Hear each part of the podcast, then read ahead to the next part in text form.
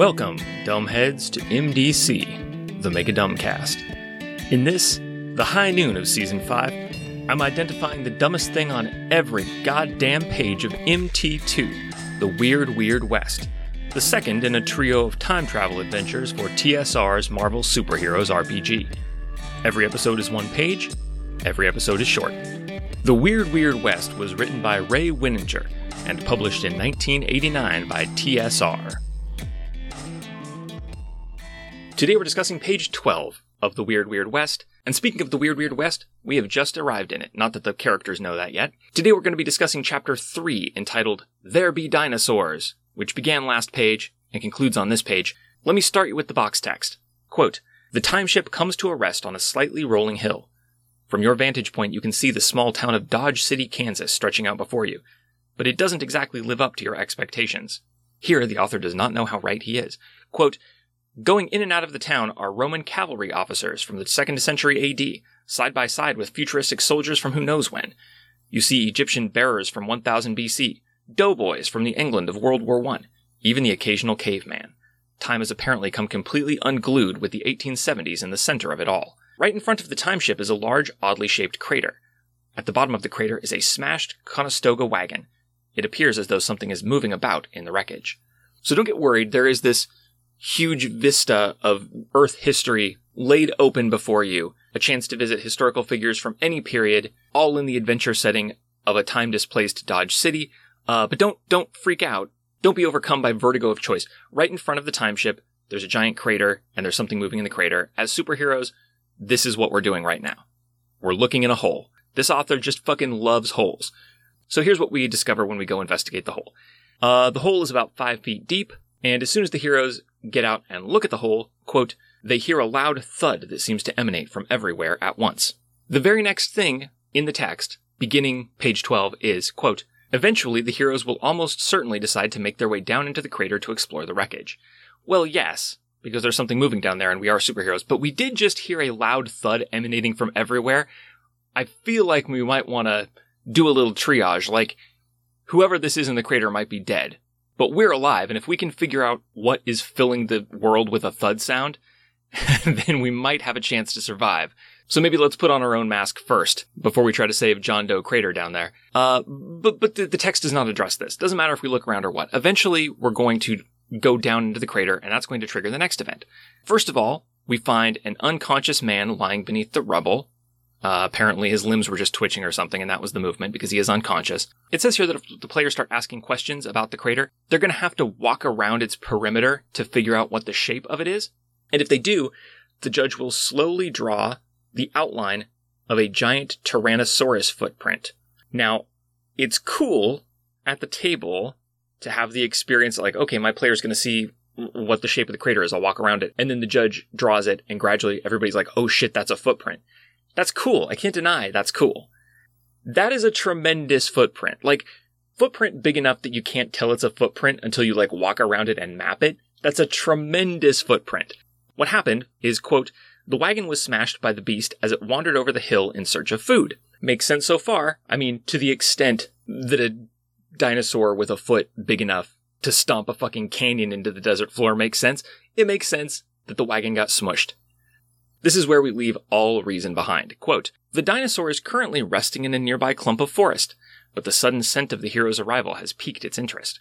Just after the heroes make their way down into the crater, they hear another loud thud in this area. A few seconds later, the Tyrannosaur springs out of the woods to attack. Springs out of the woods, does it? From ambush. Okay, this is patently absurd and unfair. But I did the math just to make sure. I was so angry, I had to do some math.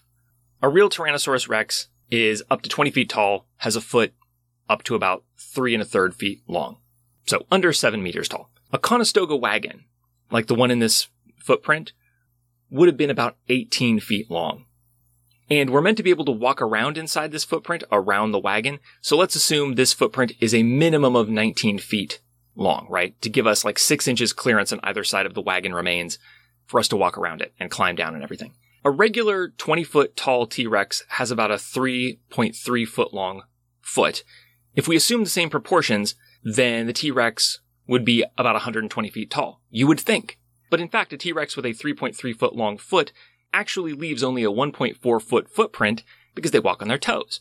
So if all the proportions are the same here, the proportion of footprint to height, this T-Rex should be about 240 feet tall, which we're going to see in a future illustration is about right. This is about a 20 story tall dinosaur who was peacefully sleeping in the fucking primeval forest of the desert surrounding Dodge City. Of course, well known for its sky blotting vegetation. You can walk through miles of the desert in Kansas outside Dodge City and never see the sun. Just rich emerald cavernous canopy enclosing you like the womb in the desert outside Dodge City.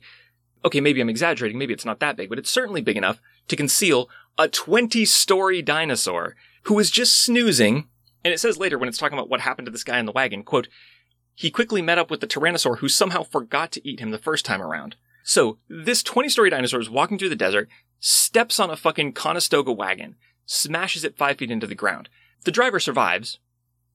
so, somehow he, he's completely engulfed by the foot of a 20 story dinosaur and smashed five feet into the ground. But he's fine. He's fine. The dinosaur just keeps walking, forgets to eat him, and then goes and curls up in such a position that he's completely hidden from view. No chance to detect him, not even by default player character Tigra's monstrous senses. All of her five senses are at monstrous. There's, she has no chance to detect the dinosaur. The 20 story dinosaur sleeping in the woods, like just off screen as we walk out of our time machine. Then, when the dinosaur who is sleeping hears the superheroes walking around, the dinosaur has its interest piqued and is like, hmm, I'm hungry. I think I shall go eat whatever that is moving around out there. Now, there already was something moving around out there. Something, in fact, unconscious, somehow moving, waiting to be eaten, but the dinosaur didn't care about that. The dinosaur didn't want this guy when he stepped on him, didn't want him afterward, just took a nap right by the food right by the potential snack. But then when the dinosaur heard another kind of noise, the noise of player characters, the dinosaur woke up, bolted out of the fucking woods, right toward the player characters, whereupon it tramples them. Quote, the Tyrannosaur gets to make a free attack with good agility against everyone in its area due to its trampling attack. So alright. A trampling attack is not a thing. There's such a thing as a charging attack, but it uses endurance, not agility. Agility is not used for any form of melee attack. What do we mean by free attack? Does it mean that you get to attack everyone every turn, or does it mean that you get a free attack as in, because it's an ambush, you get one turn where it's just you attacking? No indication of that. We're never, in fact, going to have clarification. This is the only attack form described for this dinosaur. There's a stat block here, but it doesn't say anything about teeth, stomping a single person, grabbing anybody. The only attack described is the quote, free attack with good agility against everyone in its area. Uh, the trampling attack that is not defined in the rules. I guess this means that you attack with your good agility. The question then is what damage do you do with a trample? Because the closest analog to this is a charge attack. But a charge attack does damage equal to your endurance, and this dinosaur has an endurance of 100.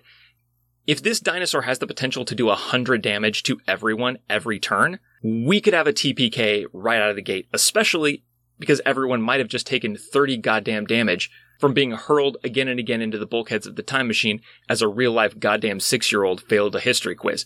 Or, or it's possible that this uh, trample attack does damage equal to agility, since agility is the controlling attribute here, and that's what you roll. That would be 10 damage. Sure seems like being trampled by a 20 story dinosaur should do more than 10 damage. 100 damage seems very reasonable. I mean, let me rephrase. Seems realistic. Hold on.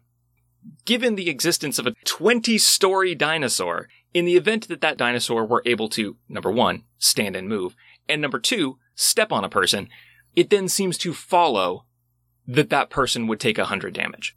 But in terms of the story, in terms of this adventure, that's outrageously too much damage. Especially because the dinosaur attacks everybody every turn and starts with like a surprise round. Arguably, de- depending on what the fuck the author is trying to say here. Let's say that all six West Coast Avengers were in this time ship. They did all take 30 damage because of bad history knowledge and bad rolls. And then the dinosaur attacks and hits everyone. Even though it only has good agility, it, it can roll a red result. It's one roll, right? Four of the characters are dead outright. Wonder Man is driven into the ground like a tent stake, taking only 50 damage and still being fresh as a daisy because being thrown into bulkheads does nothing to him.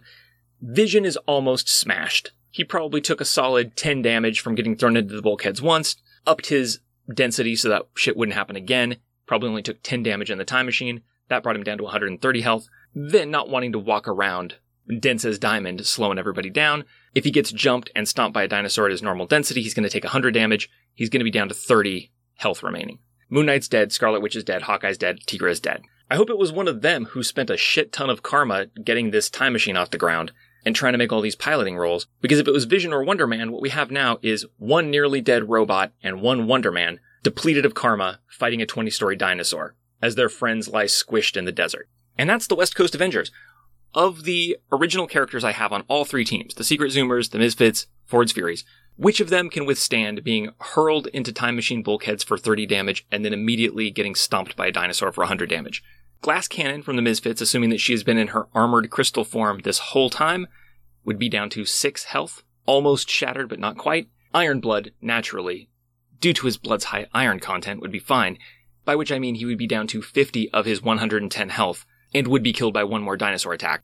Troopa, the power armored secret zoomer, they would likewise be down to 50 health and would die with one more dinosaur attack, and that's it. The other nine characters would all be dead outright. So I feel like it can't be 100 damage, but if it isn't 100 damage, then I don't know what the fuck it is. I mean, I, how am I supposed to pick a dumbest thing on this page? After kicking the shit out of the characters for no reason on their time travel trip, the author now has them walk out into the desert, the desert, where he lures them into an unfathomably gigantic footprint, and then has a 20 story dinosaur spring out of the fucking bushes, ambush them, and potentially kill them all, but I can't tell because the rules here are not sufficient to tell what damage the dinosaur does, how its attack works, whether it has surprise, or, or anything. Because the author has deigned to give this dinosaur a non-existent attack form that doesn't follow the rules of the game. And doesn't offer new rules. There's no damage listed.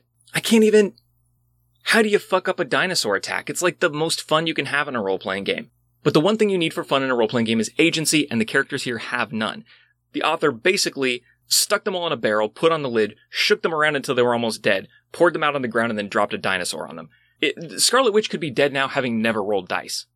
If she was not the pilot of the time ship. She might have solved the number puzzle without ever rolling any dice, or maybe didn't even participate in that conversation, walked into the time machine where someone else failed to pilot it and banged her into the wall, then walked out of the time machine and was immediately jumped by a dinosaur and is now dead without having ever done anything or rolled any dice. Or, if, uh, if you're playing a character like Wonder Man, then this might all be no big deal. I just, it's one thing to not understand the rules of the game. But hiding this dinosaur in the woods, that's, that's the dumbest thing. Above all, that's the dumbest thing because the rest of this could be an honest mistake, but you don't write that a 20 story dinosaur charges out of the woods at the team without them having a chance to notice it. You, you know what you're doing. You know exactly what you're doing, author. You want this dinosaur attack to happen and you don't care what you have to do or who gets hurt. I am sympathetic to that impulse, but it really is not fair to these players. Think of the poor Scarlet Witch. You, you gotta give her a chance. She just has to see the dinosaur coming. Anyway, assuming at least some of the superheroes on one of these teams survives, the adventure continues. So join me next time as, to our heroes' great relief, they go from fighting a dinosaur to fighting dinosaur people on MDC, the Mega Dumbcast. This has been MDC, New episodes drop every day except for Sundays, when all the previous week's episodes drop in one big megasode on the top secret patrons only RSS feed. If you'd like to get access to that feed and support the show, go to patreon.com slash megadumbcast. Contact me however you want. I am Megadumbcast on Twitter, Gmail, Podbean, your favorite podcatcher, etc., etc. This episode's theme music, used under Creative Commons license, is Western Firefight 2 by Cullah, whose work you can find at cullah.com. That's C U L L A H dot com. Thanks for listening.